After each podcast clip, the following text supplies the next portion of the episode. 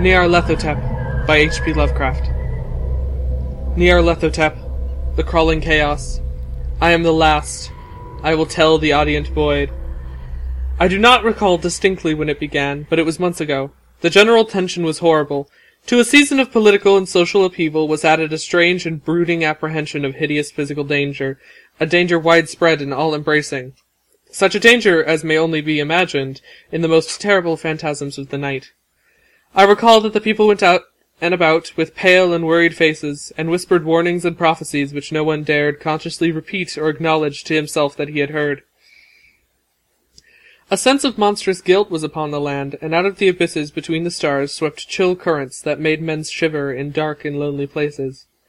There was a demonic alteration in the sequence of the season. The autumn heat lingered fearsomely, and everyone felt that the world and perhaps the universe had passed from the control of known gods or forces to that of gods or forces which were unknown.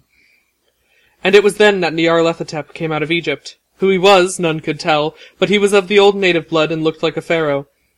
The fellahin knelt when they saw him, yet could not say why. He said he had risen up out of the blackness of twenty-seven centuries, and that he had heard messages from places not on this planet, into the lands of civilization came Nyarlathotep, swarthy, slender, and sinister, always buying strange instruments of glass and metal and combining them into instruments yet stranger. He spoke much of the sciences, of electricity and physiology, and gave exhibitions of power which sent his spectators away speechless, yet which swelled his fame to exceeding magnitude. Men advised one another to see Nyarlathotep, and shuddered. And where Nyarlathotep went, rest vanished, rest vanished, for the small hours were rent with the screams of nightmare. Never before had the screams of nightmare been such a public problem. Now the wise men almost wished they could forbid sleep in the small hours, that the shrieks of cities might less horribly disturb the pale, pitying moon, as it glimmered on green waters gliding under bridges, and old steeples crumbling against a sickly sky. I remember when Nyarlathotep came to my city. The great, the old, the terrible city of unnumbered crimes. My friend had told me of him, and of the impelling fascination and allurement of his revelations, and I burned with eagerness to explore his uttermost mysteries.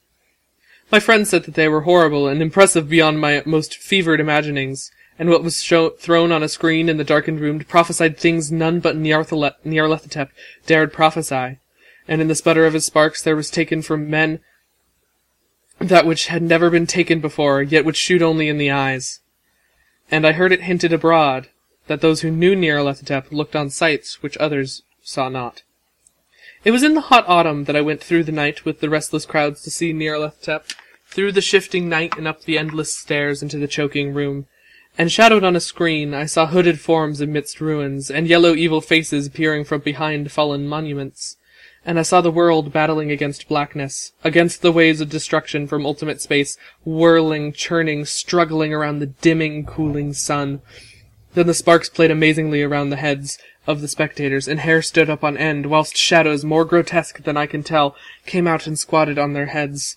And when I, who was colder and more scientific than the rest, mumbled a trembling protest about imposture and static electricity, Nyarlathotep drove us all out, down the dizzy stairs into the damp, hot, deserted midnight streets.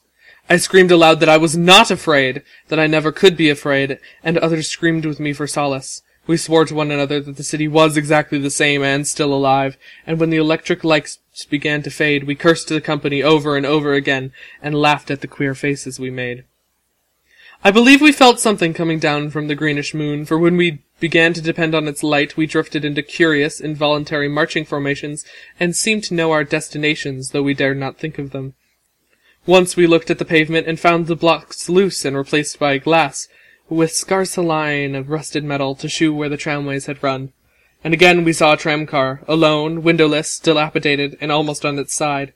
When we gazed around the horizon, we could not find the third tower by the river, and noticed that the silhouette of the second tower was ragged at the top. Then we split up into narrow columns, each of which seemed drawn in a different direction. One disappeared in a narrow valley to the left, leaving only the echo of a shocking moan. Another filed down a weed-choked subway entrance, howling with a laughter that was mad. My own column was sucked toward the open country, and presently I felt a chill which was not of the hot autumn, for as we stalked out on the dark moor, we beheld around us the hellish moon glitter of evil snows. Trackless, inexplicable snows, swept asunder in one direction only, where lay a gulf all the blacker for its glittering walls. The column seemed very thin indeed as it plodded dreamily into the gulf.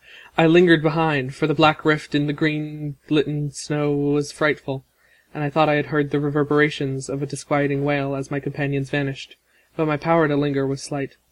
As if beckoned by those who had gone before, I half floated between the titanic snowdrifts, quivering and afraid, into the sightless vortex of the unimaginable. Screamingly sentient, dumbly delirious, only the gods that were can tell. A sickened, sensitive shadow writhing in hands that are not hands, and whirled blindly past ghastly midnights of rotting creation, corpses of dead worlds with sores that were cities, carnal winds that brush the pallid stars and make them flicker low. Beyond the world's vague ghosts of monstrous things, half-seen columns of unsanctified temples that rest on nameless rocks, beneath space and reach up to dizzy vacua above the spheres of light and darkness. And through this revolting graveyard of the universe, the muffled, maddening beating of drums, and thin, monotonous whine of blasphemous flutes from inconceivable, unlighted chambers beyond time, the detestable pounding and piping whereunto dance slowly, awkwardly, and absurdly the gigantic, tenebrous ultimate gods, the blind, voiceless, mindless gargoyles whose soul is Nyarlathotep.